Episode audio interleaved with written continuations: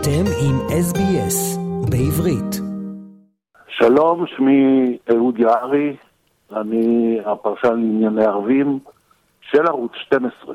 שלום אהוד יערי וברוך הבא ל-SBS, אתה פרשן מאוד ידוע ואתה גם עיתונאי מאוד ידוע, ורציתי לשאול אותך כמובן על תוצאות הבחירות בישראל, אתה הופתעת? לא הופתעתי, הופתעתי מהימין אה, אה, הצליח להשיג, אבל זה היה ברור מראש, למי שעיניו בראשו, לא כולם, שאין סיכוי ללפיד, קל וחומר לגנץ, אה, להגיע לרוב בשביל להרכיב ממשלה, וביבי כל הזמן היה סביב, ביבי והגוש שלו, כל הזמן היו סביב ה-60, וזה היה רק עניין של לחיצה של הרגע האחרון כדי להגדיל את הפער. זה מה שהם עשו. אין שום השוואה בין כושר ה... הכושר של ביבי לנהל קמפיין, והוא ניהל אותו לבדו, מפני שהוא לא נתן לאף אחד מצמרת הליכוד להשתתף בכלל במערכת, במסע הבחירות. אין אה, שום השוואה בין היכולות שלו כקמפיינר, לא מדבר כרגע על דברים אחרים, לבין חוסר היכולות של אה, לפיד וגנץ. אתה חושב שללפיד ולגנץ לא היה סיכוי בכלל? הם עשו טעויות? לא, בד... אני לא אני חושב שהסיכוי היחיד של אה, לפיד במקרה הזה, גנץ הוא כבר לא שחקן. אני לא חושב שגנץ יישאר הרבה זמן בפוליטיקה, הוא לא יישב הרבה אה, שנים עכשיו באופוזיציה. אני חושב שללפיד הסיכוי היחיד שלו היה לעצור את ביבי על 58-59 מושבים בכנסת ולהתפלל, לחכות, לפעול כדי שתהיה התמרדות מתוך הליכוד נגד uh, מנהיג שלקח אותם חמש פעמים למערכות בחירות uh, ולא הצליח. זאת אומרת, uh, לפיד הימר על, על זה שביבי לא יעבור את ה-59 נאמר, וזה היה כל המשחק. הוא לא דאג לאחד את הגוש של רק לא ביבי, הוא נתן למרב מיכאלי וזהבה גלאון, שתי נשים נחמדות עם אגו גדול מדי, להתקוטט ביניהם בביצה, אז אחת תגמור עם, אני חושב, ארבעה מנדטים, שזה המינימום, והשנייה לא תגיע לכנסת, ופה הגוש של מתנגדי ביבי איבד בשקט ארבעה-חמישה מנדטים. ככה לא בונים חומה, אמר מישהו פעם במשחק כדורגל. אז זו הפעם הראשונה שמרץ אה, משנות התשעים לא תשב בממשלה. תראי, אה, ניצה, השמאל הישראלי הוא נמצא במחיקה הדרגתית, מכאיבה, מכאיבה ליהודי כמוני שבמקור אני בא משם, אה, פוליטית.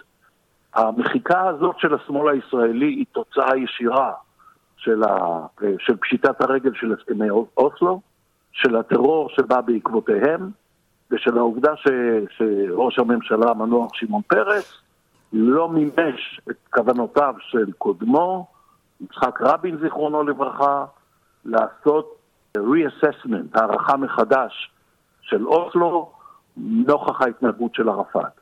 על זה השמאל משלם בזה שהוא פשוט מתאדה מהמפה הפוליטית. אין יותר ממש כוח שמאלי בישראל, ואם תסתכלי על המצע של אה, מרב מיכאלי, חברתי, אבל מה היה לה להגיד בנושאים מרכזיים בחיי המדינה? לא הרבה. אה, הוא הדין בזהבה גלאון. אפשר להגיד כל הזמן, בואו נלך למשא ומתן עם הפלסטינים, אבל צריך שהפלסטינים ירצו בזה. אנו משוחחים עם אהוד יערי, פרשן מדיני ועיתונאי, ואתם מאזינים לרדיו SBS המשדר בעברית ברחבי אוסטרליה, עם ניצה לוינסטין. אהוד, הבחירות האלה מראות לנו, כמו שאתה אומר, השמאל אה, מתחיל להתאדות, להיעלם. אבל נראה לי שהימין הקיצוני הוא הכוכב של הבחירות. אני מסתכלת על איתמר בן גביר, מאיפה הוא בא, וכמה קולות הציונות הדתית אה, קיבלו. תראי, בן גביר והאנשים שהוא הכניס איתו לכנסת, כמה מה, מהמורים של בן גביר, אה, בג"ץ בשעתו פסל מלרוץ לכנסת, כי הוא זיהה, אה, זיהוי אה, גמור ביניהם ובין התנועה של הרב כהנא, שהוצאל מחוץ לחוק.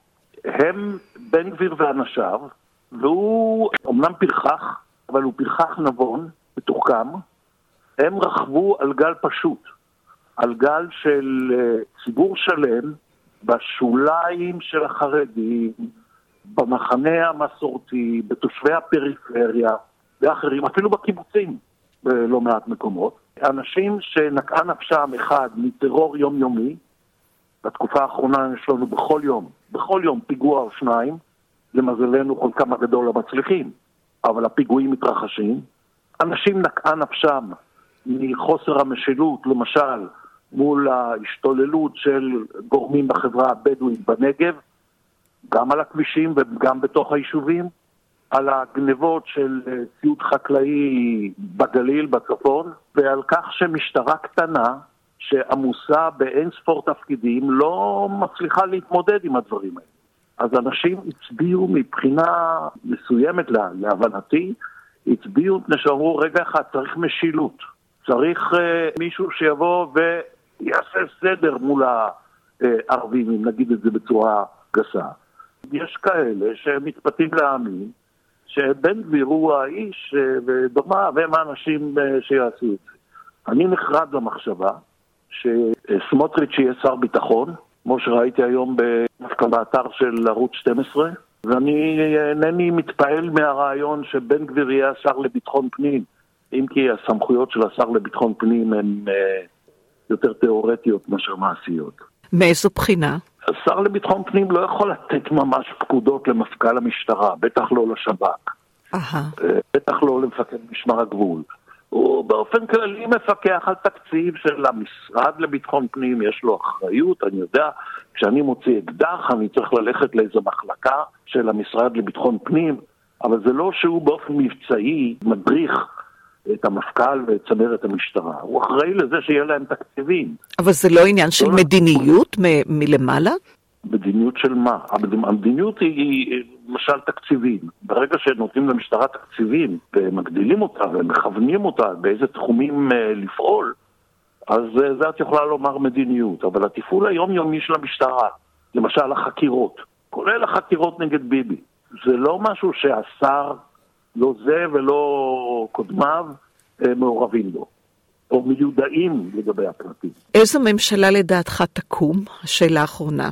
לפי דעתי ביבי מרכיב ממשלה של הקואליציה האדוקה שלו, השותפות שלו עם החרדים, השותפות שלו עם ש"ס שהתחזקה מבחינתו של אריה דרעי בצורה מאוד מפתיעה, והשותפות עם הקומבינציה הזאת של אה, מה שנקרא עכשיו הציונות הדתית ובן גביר, שהם בכלל בלוק טכני.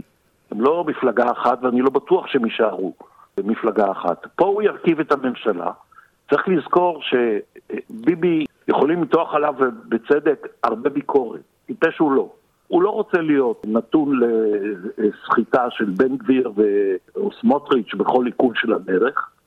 הוא תמיד, באופן מסורתי, תמיד חיפש שיהיה לו שותפים דווקא מהמרכז ומהשמאל, תמיד. והוא ינסה לעשות את זה גם עכשיו, אם כי אני לא רואה איזה מועמד אה, מיידי. הוא ירכיב את הממשלה הוא יוציא את אה, יאיר לפיד, שזה מה שהוא מאוד רוצה לעשות, מלשכת ראש הממשלה ומבלפור, והוא יתחיל אה, לטפל בדברים שהוא רוצה לטפל, קודם כל במה שהם קוראים הרפורמה במערכת המשפט. שגם פה, להערכתי, הוא יעשה הרבה פחות ממה שהוא הבטיח לתומכיו בזמן מערכת הבחירות.